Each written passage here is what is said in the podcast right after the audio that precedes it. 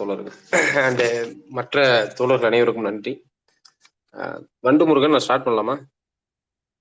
அவர் ready நூறு போட்டார். நீங்க போடலாம். ஓகே தோழர். தோழர்கள் அனைவருக்கும் வணக்கம். தமிழ் மார்க்ஸ் மார்க்சிய கல்வி வட்டத்தின் சார்பாக இன்றைக்கு நாம் வந்து கலந்துரையாட இருக்கக்கூடிய ஒரு தலைப்பு என்னன்னா யுஎஸ்எஸ்ஆர் சோவியத் ரஷ்யாவினுடைய மிக முக்கியமான அந்த கூட்டமைப்பு அதாவது Union State of Socialist Republic அப்படிங்கக்கூடிய யுஎஸ்எஸ்ஆர் உலகிற்கு அளித்த நன்மைகள் என்ன அப்படிங்கிறதும் அதற்கு பிறகு சோவியத் ரஷ்யா எட்டிய உயரம் அதனுடைய சாதனைகள் அனைத்தையும் குறித்தும் அதனுடைய எப்படி வீழ்ந்தது அதற்கான அடிப்படையான காரணிகள் என்ன என்பது குறித்து உங்களோடு நான் வந்து கலந்துரையாட இருக்கேன். அதுக்கு முன்னாடி என்ன அப்படின்னாக்கா இன்றைய தினம் என்பது வரலாற்றில் ஒரு மிக கொடூரமான மனிதாபிமான செயல்முறையை மிஞ்சிய போர் தந்திரம் என்கின்ற பெயரில் மக்களை கொன்று குவிப்பதை நியாயப்படுத்தக்கூடிய அநாகரிகத்தினுடைய துவக்கமாக இருக்கக்கூடிய உலகிற்குள்ள வந்து பல பகுதிகளில் அணு ஆயுத வைத்திருக்க கூடாது என்று நல்லவர் போல அணு ஆயுத ஒப்பந்தங்களை கொண்டு வந்திருக்கக்கூடிய அமெரிக்கா அணு ஆயுதம் வைத்திருக்கிறார் என்று சொல்லி ஒரு நாட்டுக்குள்ள போய் அந்த நாட்டையே கபலீகரம் செய்து இறுதியிலிருந்து ஒரு குண்டூசியும் கூட எடுத்து வராமல் அந்த நாட்டினுடைய இறையாண்மையை சீர்குலைத்த அமெரிக்கா. செய்த ஒரு சிறப்பான செயல் அப்படின்னு அமெரிக்கா இன்றளவும் தன்னை மாறுதட்டி கொள்ளக்கூடிய ஒரு மோசமான மனித நேயமற்ற அல்லது ஒரு போர் நடைமுறையின் நியாயமற்ற போக்காக இருக்கக்கூடிய ஹீரோசிமா என்கின்ற ஜப்பானில் ஹிரோஷிமா என்கின்ற நகரத்தில் லிட்டில் பாய் அப்படின்னு சொல்லக்கூடிய ஒரு அணுகுண்டை போட்டு கிட்டத்தட்ட எண்பதாயிரம் சிவிலியன்ஸ் எண்பதாயிரம் குடிமக்களை கொன்று குவித்த அமெரிக்க ஏகாதிபத்தியம் தன்னுடைய ஆதிக்கத்தை நிலைநாட்டுவதற்கு மட்டுமே வேறு எந்த அடிப்படையான காரணமும் இன்றி நடத்தியது எண்பதாயிரம் மக்கள் கொல்லப்பட்டிருந்தாங்க. முப்பத்தைந்தாயிரம் மக்கள் படுகாயிருந்தார்கள் அறுபத்தி இரண்டாயிரம் ஆறு எட்டு பதினாறு அதிகாலை அதற்கு முன்பு வரைக்கும் நாற்பத்தி மூணாயிரம் சோல்ஜர்ஸ் இருந்த அந்த பகுதி அதற்கு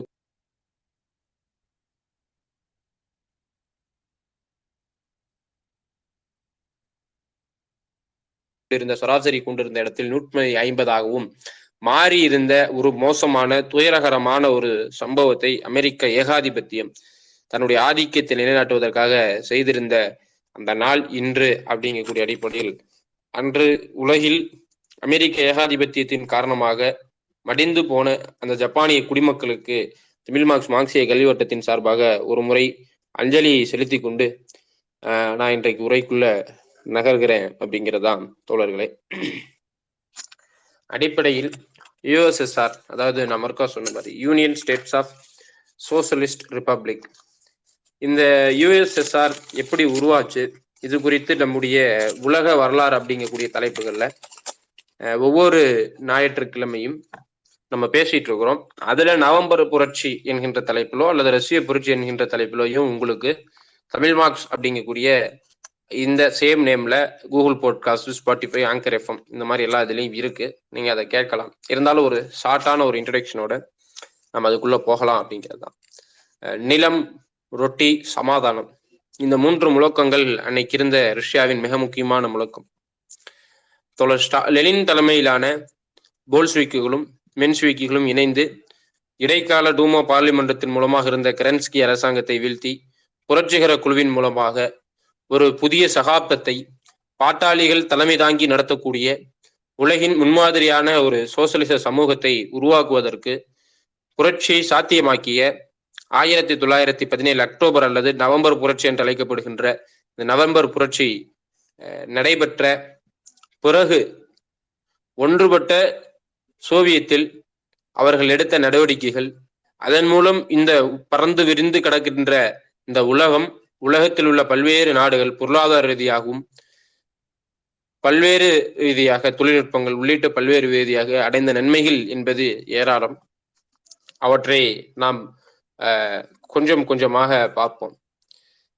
அடிப்படையில் பத்தொன்பதாவது நூற்றாண்டு துவக்கத்தில் ரஷ்யா இதர வல்லரசு நாடுகளோடு ஒப்பிடுகையில் ரொம்ப ஒரு பின்தங்கிய ஒரு நாடு. ரஷ்யா என்பது அன்றைக்கு இருந்த சோவியத்துகளை எல்லாத்தையும் நான் கன்சல்டேட் பண்ணி சொல்றேன். எழுத்தறிவு விகிதம் அப்படின்னு நீங்க பாத்துக்கிட்டீங்க அப்படின்னு சொன்னா ஒரு முப்பது விழுக்காடு தான் எழுத்தறிவு விகிதம் அவர்கள்ட்ட இருந்தது. அமெரிக்கா தொண்ணூத்தஞ்சும் ஜப்பான் வந்து தொண்ணூத்தி நாலு புள்ளி மூணும் எழுத்தறிவு விகிதம் பெற்றிருந்த அந்த காலகட்டத்தில் அவர்களுடைய எழுத்தறிவு விகிதம் என்பது முப்பது விழுக்காட்டுக்கும் குறைவாக இருந்தது அப்படிங்கிறத பார்க்கணும்.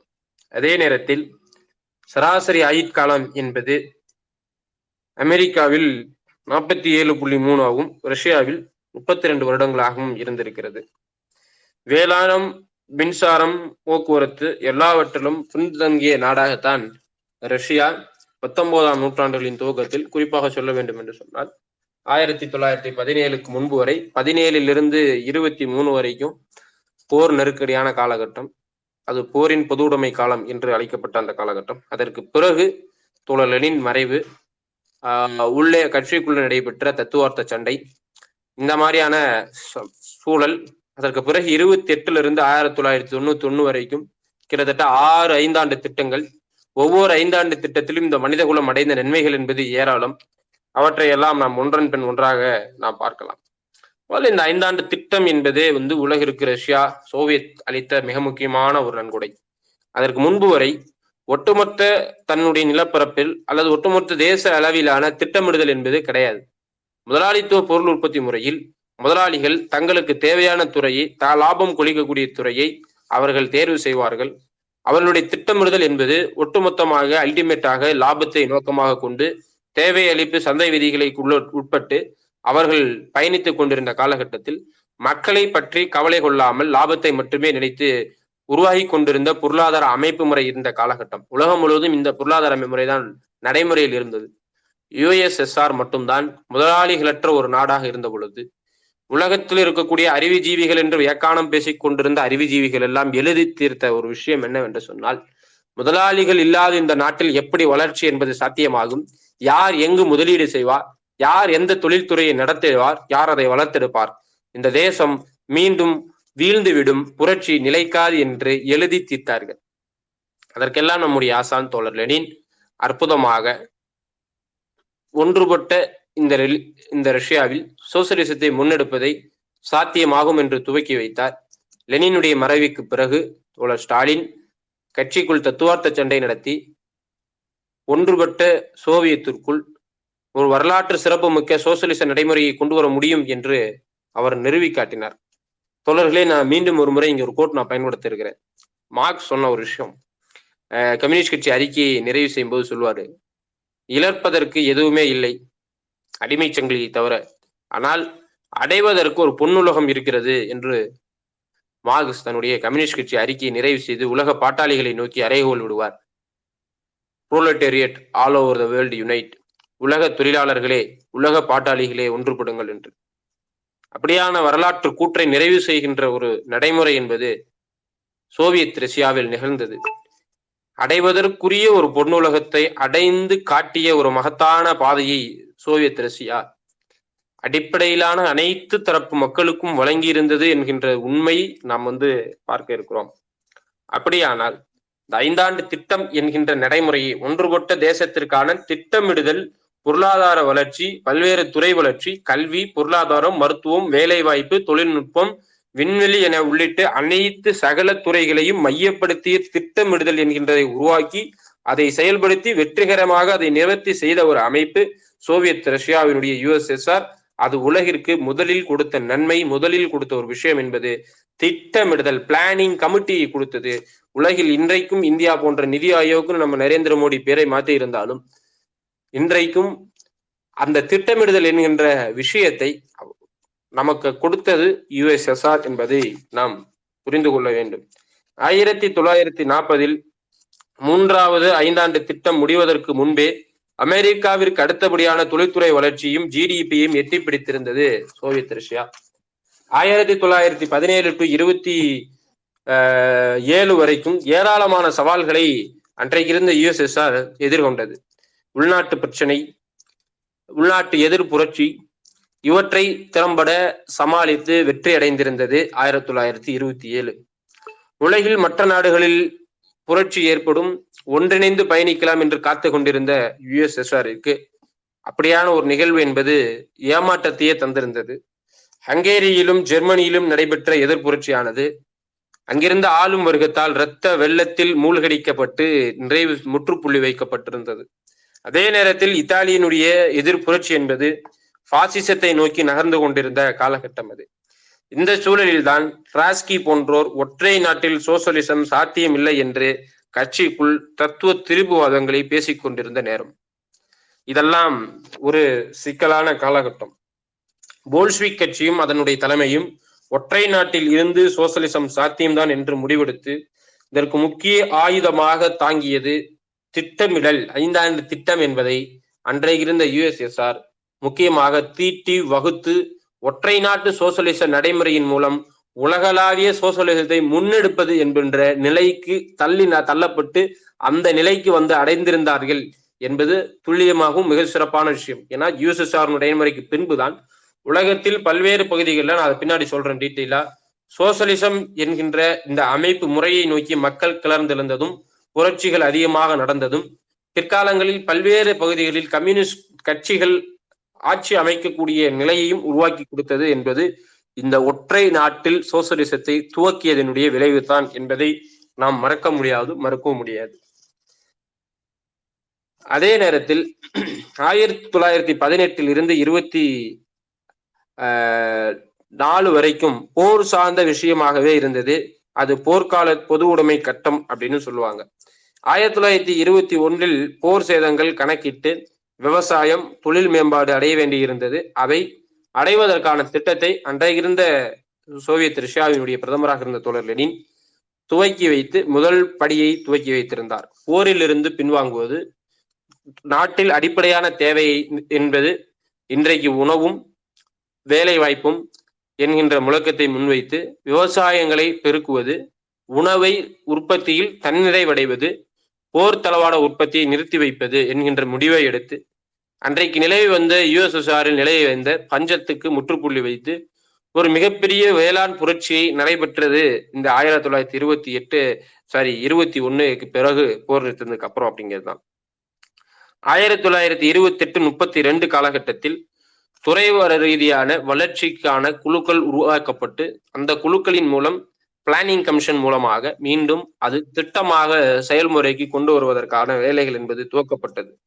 ஆயிரத்தி தொள்ளாயிரத்தி முப்பத்தி ரெண்டு முப்பத்தி ஏழில் சோவியத் வளர்ச்சி என்பது இரட்டிப்பானது. ஆயிரத்தி தொள்ளாயிரத்தி முப்பத்தி ஏழிலிருந்து ஐம்பத்தி ஐந்துல இரண்டரை மடங்கு அதிகமாக உலக பொருளாதாரம் முழுவதும் மந்தத்தில் சிக்கி வீழ்ச்சி அடைந்து கொண்டிருந்த காலகட்டத்தில் சோவியத் ரஷ்யா இருநூறு மடங்கு வளர்ச்சி அடைந்திருந்த காலகட்டம் என்பது முப்பத்தி ஏழிலிருந்து ஐம்பத்தி ஐந்து உலக போரும் ஏகாதிபத்திய சதியும் முதியடித்தது மிக முக்கியமான அம்சம் இந்த காலகட்டத்துல தான் நடந்திருக்கு அப்படிங்கிறத நாம பார்க்கணும். இந்த உலக போர் என்பது எந்த அளவிற்கு சோவியத்தில் தாக்கம் செலுத்தியது என்பது ரொம்ப முக்கியமான விஷயம். அதையும் நாம பார்க்கலாம் அப்படிங்கிறதான். ஆயிரத்தி தொள்ளாயிரத்தி பதினேழு ரஷ்யாவில கிட்டத்தட்ட எண்பத்து எண்பது லட்சம் மாணவர்கள் படித்து கொண்டவர்களாக இருந்தார்கள். அதே நேரத்தில் ஆயிரத்தி தொள்ளாயிரத்தி முப்பத்தி நாலு இரண்டாவது ஐந்தாண்டு திட்டம் நடைமுறையில் இருக்கக்கூடிய அந்த காலகட்டத்தில் ரெண்டு கோடியே ஐந்து லட்சம் மாணவர்களாக அது எட்டி இருந்தது என்பது வரலாற்று சாதனையாக இருக்கிறது.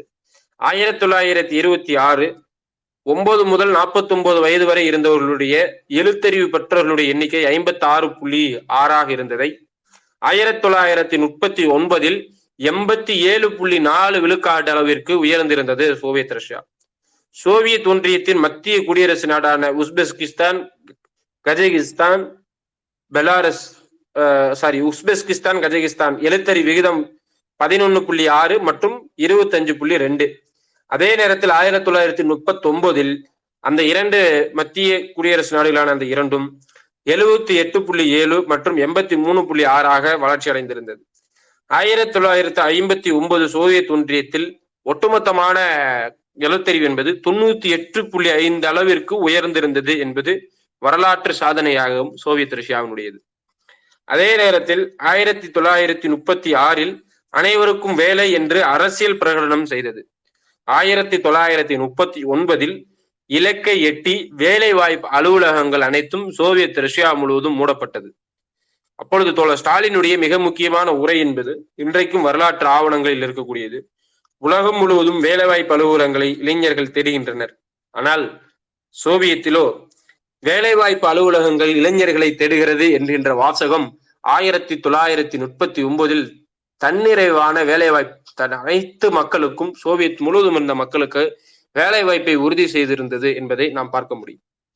இந்த காலகட்டத்தில் தான் அமெரிக்கா ஜப்பான் போன்ற உலக ஏகாதிபத்தியங்களாக இருக்கக்கூடிய முதலாளித்துவத்தின் வல்லரசு நாடாக இருக்கக்கூடிய நாடுகள் அன்றைக்கும் வேலையின்மை என்பது பெரும் தலைவலியாக இருந்த காலகட்டத்தில் ஒன்றுபட்ட சோவியத் குடியரசு ஒன்றுபட்ட தேசத்திற்குள் சோசியலிசத்தை அடைய முடியும் என்கின்ற லட்சிய முழக்கத்தோடு அனைவருக்குமான வேலை வாய்ப்பை திட்டமிட்டு உருவாக்கி தந்திருந்தது என்பது ஒன்றைக்கும் எந்த ஒரு முதலாளித்துவ நாடுகளும் அடைந்திராத இலக்கை சோவியத் ரஷ்யா அடைந்து காட்டியது என்பது இன்னும் கூடுதல் சிறப்பாக சொல்ல வேண்டும் என்று சொன்னால் இரண்டாவது ஐந்தாண்டு திட்டம் முடிந்து மூன்றாவது ஐந்தாண்டு திட்ட துவக்கத்திலேயே இதை செய்திருப்பது என்பது உலகில் வேறு எந்த நாடுகளும் இன்றளவும் சாதிக்க முடியாத சாதனையை சோவியத் ரஷ்யா செய்திருக்கிறது என்பதுதான் வரலாற்று சிறப்புமிக்க விஷயம். அப்புறம் ஆயிரத்தி தொள்ளாயிரத்தி இருபத்தி எட்டு நாற்பது என்பது மிக முக்கியமாக இரண்டாம் உலக போரினுடைய மிக முக்கியமான காலகட்டம்.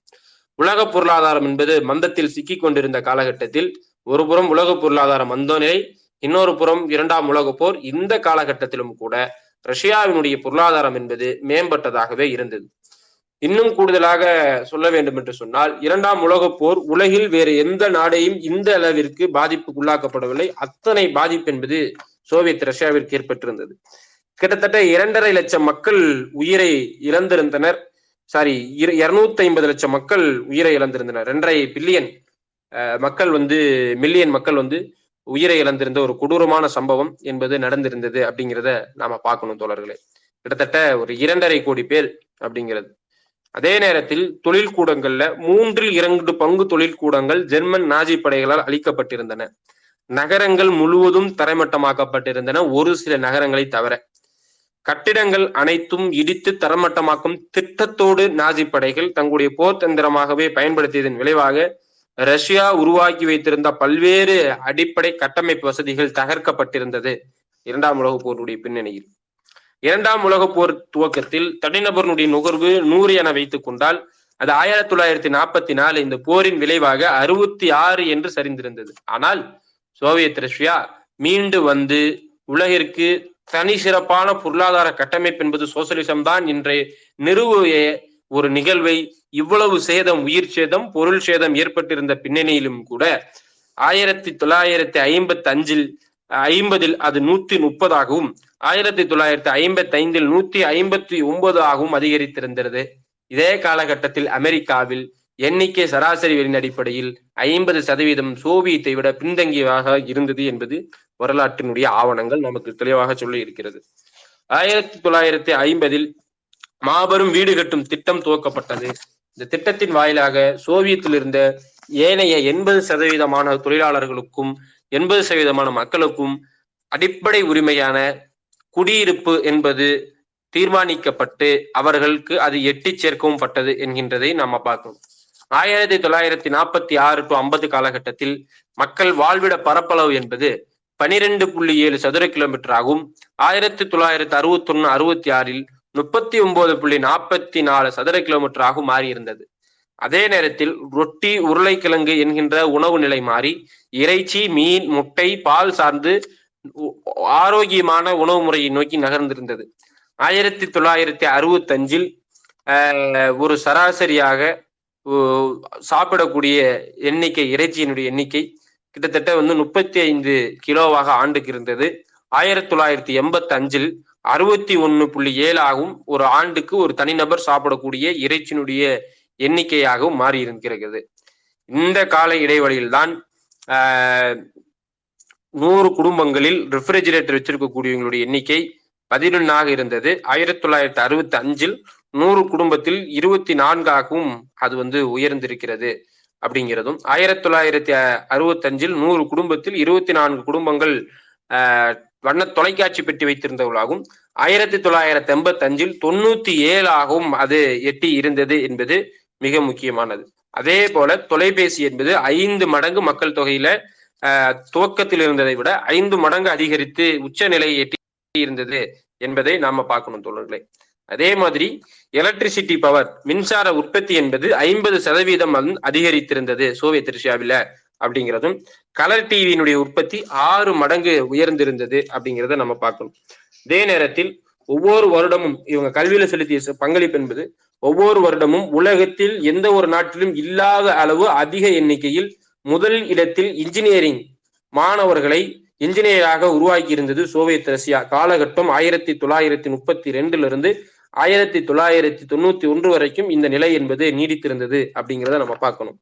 அதே நேரத்தில் சிறந்த துறைகளாக mathematics physics nuclear physics chemistry astrology astronomy physics astrology chemistry அப்புறம் ஹை டெவலப்மெண்ட் நியூக்ளியர் பிசிக்ஸ் ஆயிரத்தி தொள்ளாயிரத்தி நாற்பத்தி ஒன்பதில் ரொம்ப முக்கியமான ஆட்டோமேட்டிக் பாம் அப்படிங்கக்கூடிய விஷயத்தை கண்டுபிடிச்சு ஆயிரத்தி தொள்ளாயிரத்தி நாற்பத்தி ஒன்பதுல கண்டுபிடிச்சிருந்தாங்க. நான்கு வருடங்கள் கழித்து யுஎஸ்க்கு இந்த தொழில்நுட்பத்தை யுஎஸ்எஸ்ஆர் என்கின்ற இந்த சோசியலிச நாடு தானமாக கொடுத்திருந்தது என்பது வரலாற்று சிறப்புமிக்க ஒரு முக்கியமான ஒரு கண்டுபிடிப்பையும் ஒரு அணு ஆயுதத்தையும் ஆயிரத்தி தொள்ளாயிரத்தி நாற்பத்தி ஒன்பதில் யுஎஸ்எஸ்ஆர் கண்டுபிடிக்குது.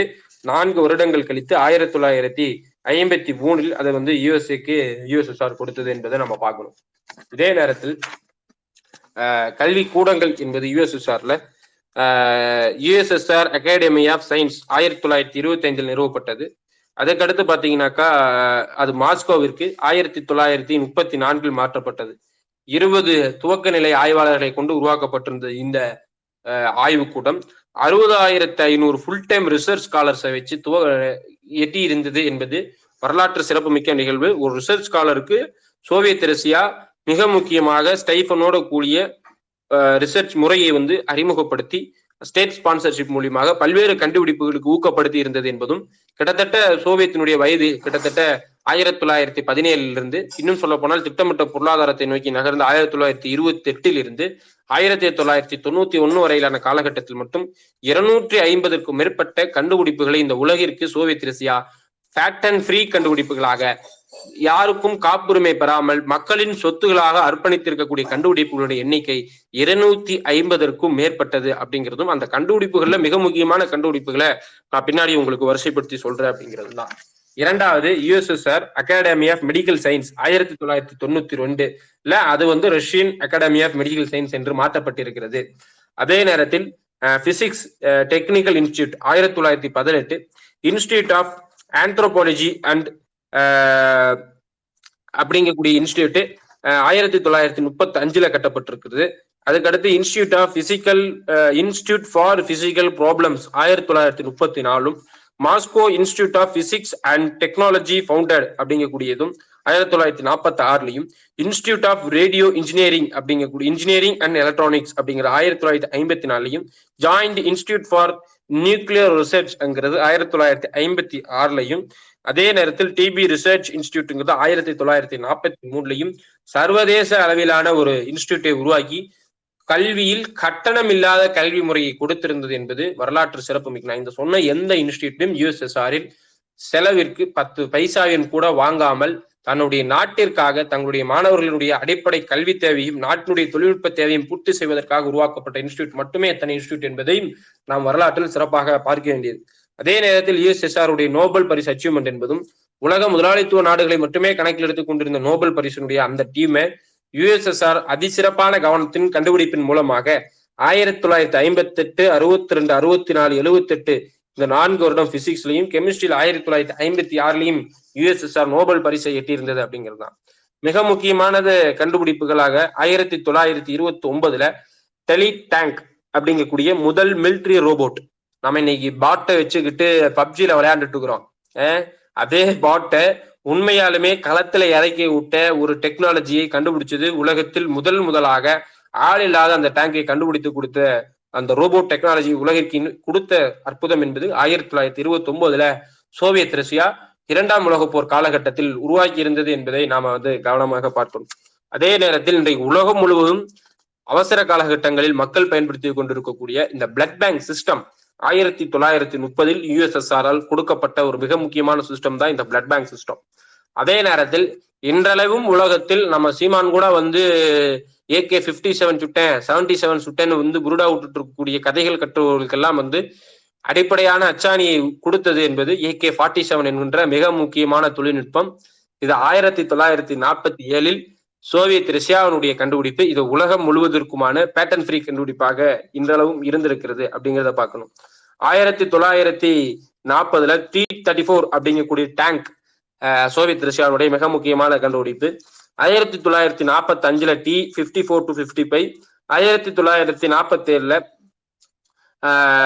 மாடர்ன் மல்டிசிட்டி ராக்கெட் அப்படிங்கக்கூடிய ராக்கெட் ஆயிரத்தி தொள்ளாயிரத்தி நாற்பத்தி ஏழுல லைட் பீம் மைக்ரோஃபோன் ஆயிரத்தி தொள்ளாயிரத்தி ஐம்பத்தி ரெண்டுல கார்பன்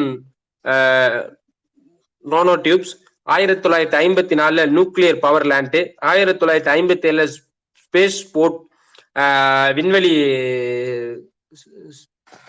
ஆய்வு தளம் என்பது நிலவில் அமைத்தது. அதே நேரத்தில் ஆயிரத்தி தொள்ளாயிரத்தி ஐம்பத்தி ஏழுல ஆர்டிபிஷியல் சேட்டலைட் ஸ்புட்னிக் ஆயிரத்தி தொள்ளாயிரத்தி ஐம்பத்தி எட்டுல மாடர்ன் டெக்னாலஜி கம்ப்யூட்டர்ஸ் ஆயிரத்தி தொள்ளாயிரத்தி அறுபத்தி ஒண்ணுல வந்து ஸ்பேஸ் ஜாக்கெட் அப்புறம் ஸ்பேஸ் ஃபுட்டு இது ரெண்டையும் வந்து சோவியத் ரஷ்யா உலகிற்கு கொடுத்தது. ஆயிரத்தி தொள்ளாயிரத்தி அறுபத்தி ஒன்பதுல நாம் இன்னைக்கு பார்த்துட்டு இருக்கக்கூடிய இந்த த்ரீ டி ரேடியோகிராஃபி என்பதை சோவியத் ரஷ்யா உலகிற்கு கண்டுபிடித்த கண்டுபிடிப்பு.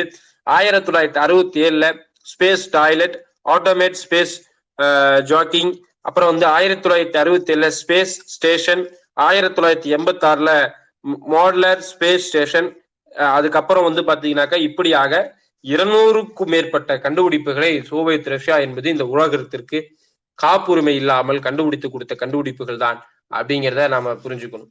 அதே நேரத்தில் விண்வெளி சாதனைகளாக ஆயிரத்தி தொள்ளாயிரத்தி ஐம்பத்தி ஏழுல முதல் ஆர்டிபிஷியல் சேட்டலைட் ஸ்புட்னிக் அப்புறம் வந்து ஃபர்ஸ்ட் அனிமல் உலகத்தில் முதல் விலங்கை அனுப்பிச்சது அப்படிங்கிறது பெல்கா மற்றும் ஸ்ட்ரெல்கா அப்படிங்கக்கூடியது ஆயிரத்தி தொள்ளாயிரத்தி அறுபதுல ஃபர்ஸ்ட் மனிதர் என்பது அனுப்பிய சோதனை என்பதும் ஆயிரத்தி தொள்ளாயிரத்தி ஐம்பத்தி ஒன்பதுல லூனா என்பதும் ஃபர்ஸ்ட் மேன் இன் ஸ்பேஸ் அவர் பேர் வந்து யூரி அப்படிங்கிறது ஆயிரத்தி தொள்ளாயிரத்தி அறுபத்தி ஒன்னுலையும் ஃபர்ஸ்ட் விமன் வேலண்டினா அப்படிங்கிற அனுப்பினது ஆயிரத்தி தொள்ளாயிரத்தி அறுபத்தி மூணுலையும் பெண்கள் குறித்து உலகமே வந்து கன்சர்வேட்டிவா சுத்திட்டு இருக்கக்கூடிய காலகட்டத்தில் இந்த நடைமுறை என்பது ஆயிரத்தி தொள்ளாயிரத்தி அறுபத்தி மூணுல விண்வெளிக்கே ஒரு பெண்களை அனுப்பியிருந்த வரலாற்று நிகழ்வை ஒரு சோசியலிச சமூக அமைப்பை நோக்கி நகர்ந்திருந்த சோவியத் ரஷ்யாவில் நடந்திருக்கிறது என்பது நாம கவனிக்க வேண்டிய ஒரு முக்கியமான விஷயம்.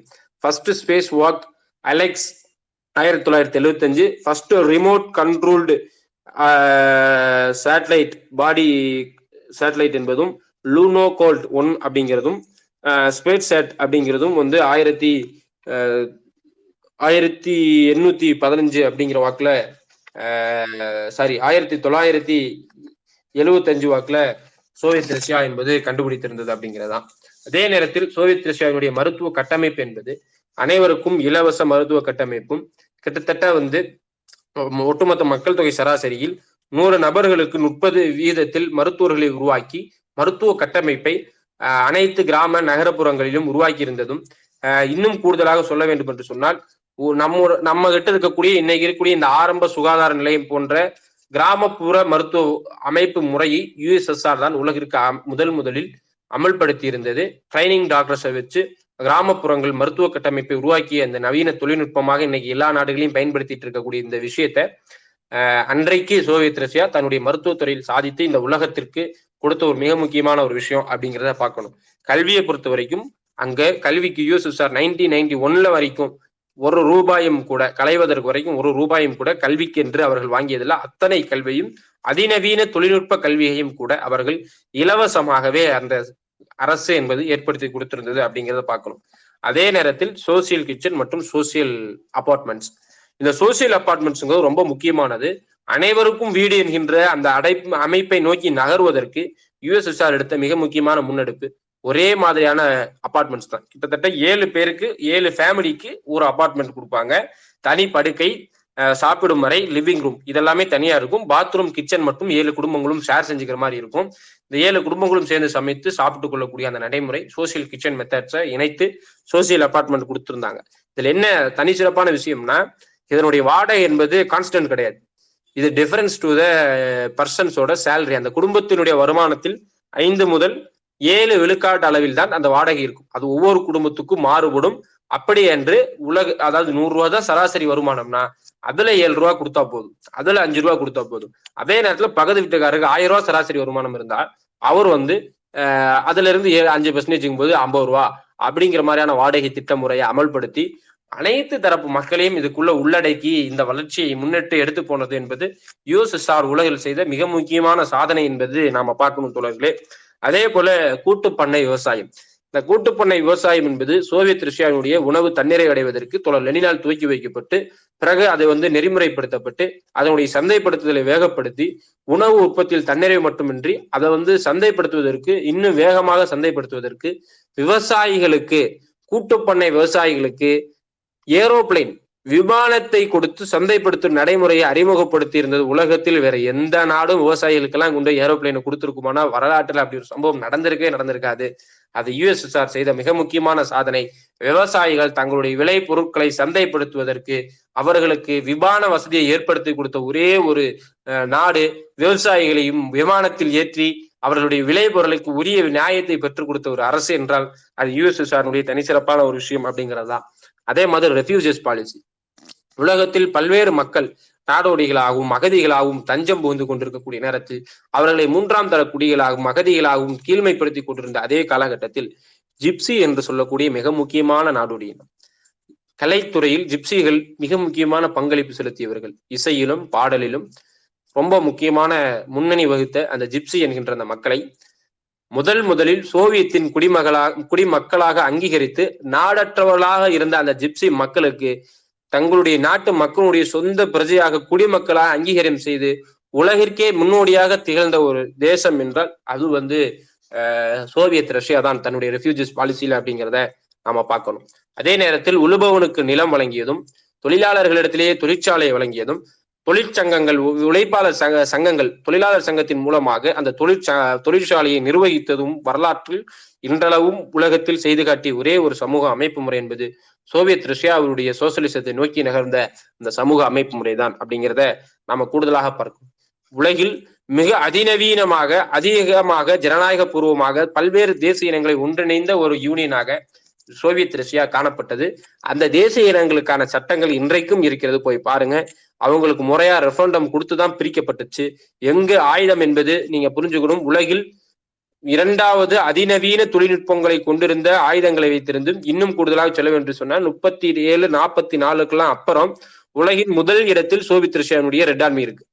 ரெட் ஆர்மி நினைச்சிருந்தா தன்னுடைய இருக்கக்கூடிய மற்ற பகுதிகளுக்குல ஒரு பிரிவும் ஏற்படுத்தாமல் இன்றைக்கு மும்பையில எப்படி வந்து இந்த சாரி காஷ்மீர்ல இந்தியாவினுடைய அரசு எப்படி கபலீகரம் செய்து கொண்டிருக்கிறதோ எப்படி வந்து அமெரிக்காவினுடைய இராணுவங்கள் உலகம் முழுவதும் தன்னுடைய இராணுவத்தினுடைய முகாம்களை வைத்து உலகம் முழுவதும் அதை வந்து ஆதிக்கம் செலுத்தி கொண்டிருக்கிறதோ யுஎஸ்எஸ்ஆர் நினைத்திருந்தால் அதை செய்திருக்க முடியும். ஆனாலும் யுஎஸ்எஸ்ஆர் உடைய அமைப்பு சட்டம் அதை பாதுகாத்தது அந்த தேசிய இனங்களுக்கு வழங்கிய உரிமை அதை பாதுகாத்தது அதை பெற்று தந்தது போராடி பெற்று தந்தது தோழர் லெனினும் அதை வழங்கிய இடத்தில் அதை செயல்படுத்திய இடத்தில் தோழர் ஸ்டாலினும் தேசிய இனங்களுடைய அமைச்சராக இருந்த தோழர் ஸ்டாலினும் அதை ஏற்படுத்தி கொடுத்ததுனால தான் எல்லாரும் சொல்லுவாங்க ஏதோ கோர்பட்சே ஒரு மிகச்சிறந்த மனிதாபியா இருந்தாரு. அதனால வந்து அவருக்கு நோபல் பரிசு எல்லாம் கொடுத்தோம்.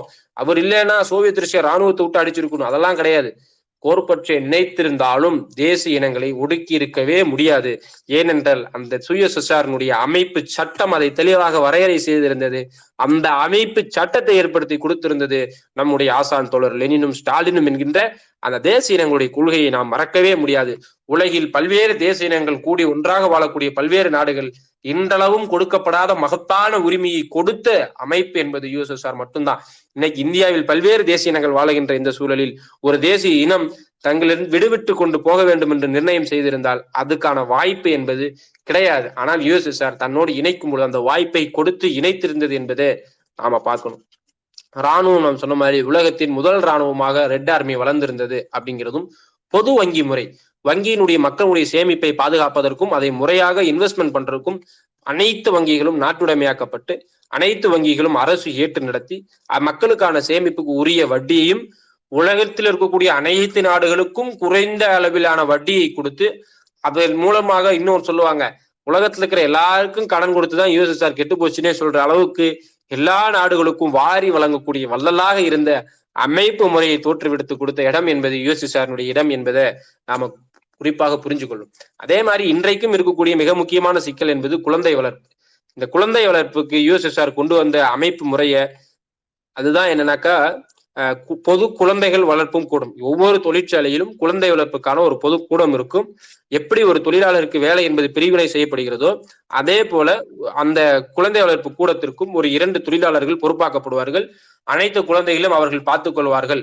அப்படி என்கின்ற முறையை யூஎஸ்எஸ்ஆருடைய தொழிற்கூடங்களுக்கு அறிமுகப்படுத்தி குழந்தை வளர்ப்பு கூடத்தை உருவாக்கி கொடுத்த அமைப்பு முறை என்பது யூஎஸ்எஸ்ஆர் கொடுத்ததான் இன்னைக்கு கிண்டர் கார்டன் போன்ற விஷயங்கள்லாம் உருவாகிறதுக்கு அடித்தளமாக இருந்தது அப்படிங்கிறத பார்க்கணும். அதே நேரத்தில் எல்ஜிபிடி ரைட்ஸ். எல்ஜிபிடி மக்களுக்கான ரைட்ஸை உலகத்தில் முதன் முதலாக அங்கீகரித்தது யுஎஸ்எஸ்ஆர் ஆயிரத்தி தொள்ளாயிரத்தி முப்பத்தி ஆறு அதற்கு பிறகு குருஷே வந்ததுக்கு பிறகு அது மீண்டும் நிராகரிக்கப்பட்டது அப்படிங்கிறது ஆயிரத்தி தொள்ளாயிரத்தி முப்பத்தி ஆறில் உலகில் முதல் முதலாக இயற்கைக்கு முரணானவர்கள் என்றும் பைத்தியக்காரர்கள் என்றும் முத்திரை குட்டப்பட்டிருந்த ஓரின சேர்க்கையாளர்கள் உள்ளிட்ட எல்ஜி பிடி என்கின்ற இந்த தோழர்களுக்கு அங்கீகாரம் கொடுத்து அது குற்றம் இல்லை என்று தனிமனித உரிமை என்று ஜனநாயகத்தை பாதுகாத்ததும் யுஎஸ்எஸ்ஆர் என்கின்றதை நாம குறிப்பாக புரிந்து கொள்ள வேண்டும். இப்படியான யுஎஸ்எஸ்ஆர் இந்தியாவிற்கு செய்த உதவிகள் என்ன என்பதையும் நாம பார்க்கணும். இன்றைக்கும் இந்தியாவில் இருக்கக்கூடிய இந்த நிலக்கரி சுரங்கத்திற்கு அடித்தளமிட்டது யுஎஸ்எஸ்ஆர் தான். இந்த நிலக்கரியை எடுத்துட்டு போய் அன்றைக்கு பிரதமராக இருந்த நேரு அமெரிக்காட்ட கொடுக்கும் பொழுது அமெரிக்கா இதுல ஒன்றும் பண்ண முடியாது. நான் வேணா உங்க நாட்டுல வந்து கம்பெனி ஓபன் பண்ணி ஏதாவது பண்ண முடியுமான்னு பாக்குறேன்னு. தன்னுடைய நாட்டு முதலாளிகளை வாழ வைப்பதற்கான திட்டத்தை தீட்டிக் கொண்டிருந்த பொழுது தோழர் தமிழகத்தில் இருந்த தோழர் பி. ராமமூர்த்தியும் நேருவும் மீண்டும் சோவியத்திற்கு பயணம் செய்தது சோவியத் அதை பரிசோதித்து இது ஒரு விதமான பழுப்பு நிலக்கரி. இதை எடுத்து நாம வந்து எரிபொருளாக பயன்படுத்தலாம் என்று அதற்கான ஆய்வு கூடத்தை அமைத்து கொடுக்கும் பொறுப்பு சோவியத்துடையது என்று சொல்லி இன்னைக்கு இருக்கக்கூடிய நெய்வேலி லிக்னைட் கார்பரேஷனை உருவாக்கி கொடுத்தது என்பது சோவியத் ரஷ்யா இந்தியாவிற்கு செய்த மகத்தான உதவி என்பதும் அதில் பத்து பிசா லாபம் கூட சோவியத்துக்கு கிடையாது என்பதையும் நாம கவனத்துல கொள்ளணும். அதே மாதிரி ஆயிரத்தி தொள்ளாயிரத்தி எழுவத்தி ஒண்ணு பாகிஸ்தான் போர்ல இந்தியாவிற்கு பெருமளவு அஹ், ராணுவ உதவிகளை செய்தது இந்த சோவியத் ரஷ்யா தான். அதுக்கு அடிப்படையான காரணம் இந்தியோ சோவியத் நட்பு ஒத்துழைப்பு உடன்படிக்கை ஆயிரத்தி தொள்ளாயிரத்தி எழுவத்தி ஒன்னில் உருவாக்கப்படுகிறது. அந்த உடன்படிக்கையின் அடிப்படையில் தான் இந்த பாகிஸ்தான் போருக்கு ஆஹ், இந்தியாவிற்காக படைகளை கொடுத்து பொருட்களை கொடுத்து உதவி செய்தது அப்படிங்கிறத பார்க்கணும். இப்போ அந்த போரினுடைய பின்னணி பாகிஸ்தான் போரினுடைய பின்னணி என்பது பங்களாதேஷ் பிரச்சனையில இந்தியா தலையிட்டு இருந்தது பாகிஸ்தானை அமெரிக்கா பின்னாடி இருந்து டைரக்ட் பண்ணிட்டு இருந்தது. பாகிஸ்தான் இந்தியா மீது போர் தொடுக்குது. இந்த சூழலில் அமெரிக்க ஏகாதிபத்தியம் பாகிஸ்தானை வைத்து இந்தியாவை விழுங்கி விடாமல் இருப்பதற்காக அணிசேரா நாடுகளில் இருந்த பொழுதும் தன்னோடு வைத்துக் கொண்டிருந்த உடன்படிக்கைக்கு நியாயமாக இருக்க வேண்டும் என்பதற்காக சோவியத்தினுடைய அணியில் இல்லாத ஒரு நாடாக இருந்த இந்தியாவிற்கும் சோவியத் ரஷ்யா தன்னுடைய வரலாற்று கடமை ஆற்றி இருந்தது என்பது மிக முக்கியமான விஷயம் தோழர்களே. அதே போல அலுமினியம் காப்பர் இரும்பு எஃகு பேப்பர் இது எல்லாத்தையும் உற்பத்தி செய்யக்கூடிய தொழிற்சாலைக்கும் தொழில்நுட்பத்தையும் கொடுத்தது முதன் முதலில் யுஎஸ்எஸ்ஆர் இந்தியாவிற்கு. அம்மம் ஜல்லி பைசா பிரயோஜனம் இல்லாமல் இலவசமாக இந்தியாவுடைய வளர்ச்சிக்காக பொதுத்துறை நிறுவனங்களாக உருவாவதற்காக கொடுத்தது அப்படிங்கிறத பார்க்கணும். குறைந்த வட்டியில் கடன் அதுக்கு பேரே தாராள உதவி அப்படிங்கிறதுதான் இந்த தாராள உதவியின் மூலமாக இந்தியாவுக்கு குறைந்த வட்டியில் கடனை கொடுத்து இருபது வருடங்களுக்கு வட்டி இல்லாமலும் அதை செய்திருந்தது என்பது நாம கொடுக்கும் முக்கியமா நம்ம கவனிச்சுக்கணும். அதே மாதிரி ஆயில் ஃபெர்டிலைசர் மெடிசன் இந்த துறைகளிலும் சோவியத் ரஷ்யாவினுடைய உதவி என்பது இந்தியாவிற்கு மிக முக்கியமானது. பெல் ஒஎன்ஜிசி ஹெச்ஏசி இந்த பொதுத்துறை நிறுவனங்கள் நிறுவனங்கள் உருவாவதற்கு யுஎஸ்எஸ்ஆர் தான் தொழில்நுட்பங்கள் கொடுத்து உதவி செஞ்சது என்பதையும் நாம கவனத்தில் கொள்ளணும். இன்றைக்கும் இதை மோடி வித்துட்டு இருக்காரு பாருங்க. ஏன்னா ஹெச்ஏஎல் ஓஎன்ஜிசி பெல்லு இந்த பொதுத்துறை நிறுவனங்கள் லாபம் ஈட்டி இந்த பொதுத்துறை நிறுவனங்கள் உருவாகி இதன் மூலமாக இந்தியாவினுடைய வளர்ச்சிக்கு பங்காற்றுவதற்காக இலவசமாக இந்த தொழில்நுட்பத்தை கொடுத்து நிறுவனத்தை உதவி உருவாக்கி கொடுத்த ஒரு அமைப்பு முறை என்பது சோவியத் ரஷ்யா செய்தது என்பதை நாம மறுக்கவே முடியாது. அதே மாதிரி ஆயிரத்தி தொள்ளாயிரத்தி எண்பத்தி எட்டில் அணு ஒப்பந்தம் சட்டம் அணு ஒப்பந்த நடவடிக்கையில் ஈடுபட்டதுனால நமக்கு வந்து நெய் இது கூடங்குளம் அணுமின் நிலையம் உட்பட சோவியத் ரஷ்யாவுடைய ஒப்பந்தத்தின் மூலமாக கிடைத்தது என்பதை நாம பார்க்கணும். அப்படி இருக்கக்கூடிய இந்த சூழலில் ஏன் யுஎஸ்எஸ்ஆர் என்பது இவ்வளவு நல்ல விஷயங்களையும் இவ்வளவு கண்டுபிடிப்புகளையும் இவ்வளவு ஆக்கப்பூர்வமான விஷயங்களையும் மனித குலத்திற்கு செய்த யுஎஸ்எஸ்ஆர் ஏன் கலைஞ்சது அப்படிங்கிற கொஸ்டின் எல்லாருக்கும் வரும். நாம அதை பத்தி தான் பார்க்க போறோம். இப்ப அதை பத்தி நம்ம பார்க்கறதுக்கு முன்னாடி அடிப்படையாக நாம் ரெண்டு விஷயத்தை தெரிஞ்சுக்கணும். ஒண்ணு சோவியத் ரஷ்யாவினுடைய ஜியோகிராபி பதிமூன்று நாடுகளும் சோவியத் ஒன்றியத்திலையும் எட்டு நாடுகள் சோவியத் ஒன்றியத்தை பின்தொடரக்கூடிய சேட்டலைட் கண்ட்ரிஸ் ஆகும் மொத்தம் இருபத்தி ஓரு நாடுகள். இந்த எட்டு நாடுகளும் இரண்டாம் உலக போருக்கு பிறகு சோவியத்தோடு தன்னை இணைத்துக் கொண்டது. அதுக்கு முன்னாடி பதிமூணு நாடு. Russia Belarus Ukraine Azerbaijan Latvia Lithuania Georgia Uzbekistan. இந்த உஸ்பெஸ்கிஸ்தான்ல தான் தாஸ்கண்ட் அதோட கேபிட்டல் தான் தாஸ்கண்ட். அந்த தாஸ்கண்டிலிருந்து வந்த சவுகத் உஸ்மானியும் அஹ், முகமது சாவி சித்திகும் இந்தியாவிற்காக உருவாக்கப்பட்ட முதல் கட்சி கிளையும் தான் இந்திய கம்யூனிஸ்ட் இயக்கத்தின் முன்னோடியாக அமைந்திருக்கக்கூடிய இடம் தாஸ்கண்ட் அந்த தாஸ்கண்ட் இருக்கக்கூடிய இடம் உஸ்பெஸ்கிஸ்தான் உஸ்பெஸ்கிஸ்தான் யூஎஸ்எஸ்ஆரின் ஒரு அங்கம். அது போல அர்- அர்ஜீனியா கஜகிஸ்தான் கிர்கிஸ்தான் மால்டோவா துர்க் துர்க்மெனிஸ்தான் லாட்வியா தஜிகிஸ்தான். இந்த பதிமூன்று கண்ட்ரிகள் நாடுகள் அன்றைக்கு யூஎஸ்எஸ்ஆரோடு இணைந்திருந்த யூனியன்ஸ் எட்டு சேட்டலைட் கண்ட்ரி என்பது ஜெர்மனி கிழக்கு Germany Poland Czechoslovakia Hungary Bulgaria Yugoslavia Yugoslavia ஆயிரத்தி தொள்ளாயிரத்தி நாற்பத்தி எட்டுல பிரியுது. அல்பேனியா அல்பேனியா ஆயிரத்தி தொள்ளாயிரத்தி அறுபதுல பிரியுது. ரொமேனியா. இது எட்டும் சேட்டலைட் கண்ட்ரியாக இருந்தது. அடிப்படையில் இரண்டாம் உலகப் போருக்கு பிறகு உலகம் முழுவதும் சோசலிசத்தின் மீது தாக்கம் என்பது இருந்தது. ஆனால் பாசிச ஹிட்லரை வீழ்த்தி உலகத்தை காப்பாற்றிய சோவியத் அதனுடைய வளர்ச்சி அதனுடைய மக்களுடைய சந்தோஷம் சோவியத் உலகிற்கு செய்த நன்கொடைகள் சோவியத்தினுடைய வளர்ச்சியை இது எல்லாத்தையும் பார்த்த உலக நாடுகள் சோவியத்தை பின்தொடர்வதற்கான தாக்கம் என்பது அதிகமாக இருந்த சூழலில் இன்னும் குறிப்பாக சொல்ல வேண்டுமென்றால் இந்த எட்டு கண்ட்ரி யுஎஸ்எஸ்ஆரோடு இணைந்த பின்னணியில் அமெரிக்கா மற்ற ஒரு நாடு இதை போன்று இணைந்துவிடக் கூடாது என்பதற்காக கோல்டு வாருக்கான அடித்தளத்தை போடுறோம். அது ரொம்ப முக்கியமானது. இப்போ இந்த கோல்டு வாரில் பார்த்தீங்கன்னாக்கா ரொம்ப முக்கியமானது டைம் மேன் அதாவது அமெரிக்கா காசு கொடுக்கக்கூடிய ஒரு மிக முக்கியமான கோட்பாடு. என்னன்னா உலகத்தில் சோவியத்தோடு எந்த நாடுகளும் இணைந்து விடக்கூடாது என்பதற்காக பில்லியன் கணக்கில் டாலர்களை கடனாக கொடுத்து உதவி செய்வது என்று அமெரிக்கா முடிவு செய்கிறது.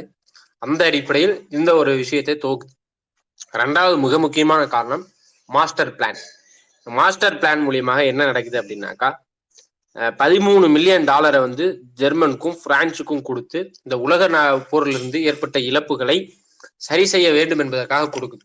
ஒருவேளை அமெரிக்கா இந்த வித கொடுக்காம இருந்திருந்தது அப்படின்னா அந்த கண்ட்ரிகளும் யுஎஸ்எஸ்ஆரோடு இணைந்திருக்கும் என்பதுதான் வரலாற்று நிதர்சனம். இப்போ யுஎஸ்எஸ்ஆரோடு இந்த பைபோலார் பாலிடிக்ஸ்ல யுஎஸ்எஸ்ஆரோடு அனைவரும் இணைந்து விடக்கூடாது என்பதற்காக அமெரிக்கா செய்த நாடகம் என்பது கொஞ்சம் நஞ்சமானது கிடையாது.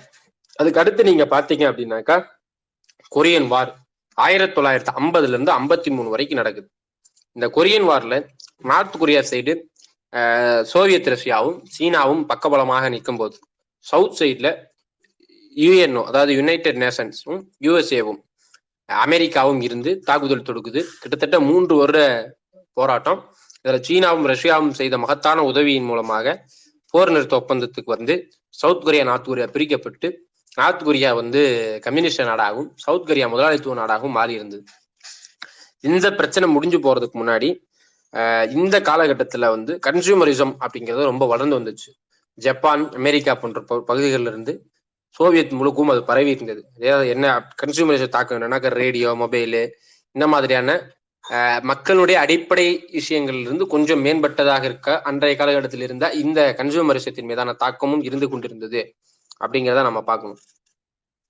அதே போல இன்னொரு முக்கியமான விஷயம் இந்த கோல்டு வாருக்கு அடிப்படையான காரணம் பெட்ரோலியம் ஆன தொழில்நுட்பம். ஆயிரத்தி தொள்ளாயிரத்தி ஐம்பத்தி எட்டில் சைபீரியாவில் பெட்ரோலிய வளங்கள் இருப்பதை சோவியத் ரஷ்யா கண்டுபிடித்து ஆயில் எக்ஸ்ப்ளோரிங் டெக்னாலஜியை உருவாக்கி நிலத்துக்கடியில் இருந்து பெட்ரோலியத்தை எடுத்து சுத்திகரித்து பெட்ரோலியம் பொருளாக மாற்றி விற்பனை செய்வதற்கான தொழில்நுட்பத்தையும் கண்டுபிடித்து அதை உலகத்தில் உள்ள அனைத்து பகுதியில் இருக்கக்கூடிய பெட்ரோலியம் இருக்கக்கூடிய அனைத்து பகுதிகளுக்கும் இலவசமாக கொடுத்ததன் விளைவாக செவன் சிஸ்டர்ஸ் கம்பெனி அப்படின்னு சொல்லக்கூடிய ஏழு மிக முக்கியமான கேந்திரியமாக இருந்த பெட்ரோலிய நிறுவன கம்பெனிகள் வீழ்ச்சியடைந்து காணாமல் போனதனுடைய விளைவு உலக முதலாளிகள் மத்தியில் ஏற்பட்ட பயம் என்பது அமெரிக்காவுக்கு அதிக அளவில் ஃபண்டிங் பண்ண வைக்குது.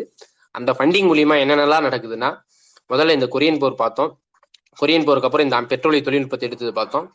அதுக்கப்புறம் ஆயிரத்தி தொள்ளாயிரத்தி அறுபத்தி மூணுல இருந்து எழுபத்தி அஞ்சு வரைக்கும் வியட்நாம் போர். இந்த வியட்நாம் போர்ல ஒரு புகம் ஹோசிமின் யுஎஸ்எஸ்ஆர் மறுபுறம் சவுத்துல டீம் அப்படிங்கிறவரும் யுஎஸ்ஏவும் இருக்கு. ஆஹ் இதுல என்னன்னாக்கா ஆஹ் போர் நிறுத்த ஒப்பந்தம் அப்படிங்கிறது போடப்படுது. எப்பன்னா அடி முரட்ட அடியை வந்து அமெரிக்கா யுஎஸ்எஸ்ஆர்ட்ட வாங்கினதுக்கு அப்புறம் ஆயிரத்தி தொள்ளாயிரத்தி எழுவத்தி மூணுல போர் நிறுத்த ஒப்பந்தம் போடப்படுது. ஆனா அதுக்கப்புறம் அமெரிக்கா என்ன பண்ணுதுன்னா சிறு சிறு புரட்சி குழுக்களுக்கு ஃபண்டிங் பண்ணி கூலிப்படைகள் மூலமாக எதிர்ப்புரட்சி என்பதை நடத்திட்டு இருந்தது. இந்த சூழல்ல ஆயிரத்தி தொள்ளாயிரத்தி எழுவத்தஞ்சு வியட்நாமுடைய தலைநகராக இருக்கக்கூடிய சைகோனு கை கைப்பற்றி கம்யூனிச கொடியை பறக்க விடப்பட்டு தோழர் ஹோசமின் தலைமையிலான கம்யூனிஸ்ட் அரசு உருவாகுவதற்கு சோவியத் ரஷ்யாவுடைய பங்களிப்பு ரொம்ப முக்கியமானது. அதே நேரத்துல இந்த ஜெர்மன் பகுதிகளில் நான்கா பிரிச்சிருப்பாங்க. பிரிட்டிஷ் பிரான்ஸ் யுஎஸ் இது மூன்றும் மேற்கு ஜெர்மனி ஆதிக்கம் சொல்லு மேற்கு ஜெர்மனி பகுதிகளையும் கிழக்கு ஜெர்மனியை யுஎஸ்எஸ்ஆரும் இருந்தது. இந்த கிழக்கு ஜெர்மனியிலிருந்து மக்களை வந்து மேற்கு ஜெர்மனி நோக்கி நகர்த்துவது திட்டமிட்டு என்கின்ற வேலையும் ஒரு புறம் அங்க இருக்கக்கூடிய அறிவுஜீவிகள் மக்கள் அனைவத்தையும் கடத்தி கொண்டு வரக்கூடிய வேலையை யுஎஸ்எஸ்ஆர் செஞ்சு கொண்டு சாரி யுஎஸ்ஏ செஞ்சு கொண்டிருக்கக்கூடிய நேரத்தில் தான் மக்கள் அதிகமாக வெ- வெளியேறாங்க போது பெர்லின் சுவர் என்பது முதல் முதல்ல உருவாக்கப்படுது அப்படிங்கிறத நாம பார்க்கணும்.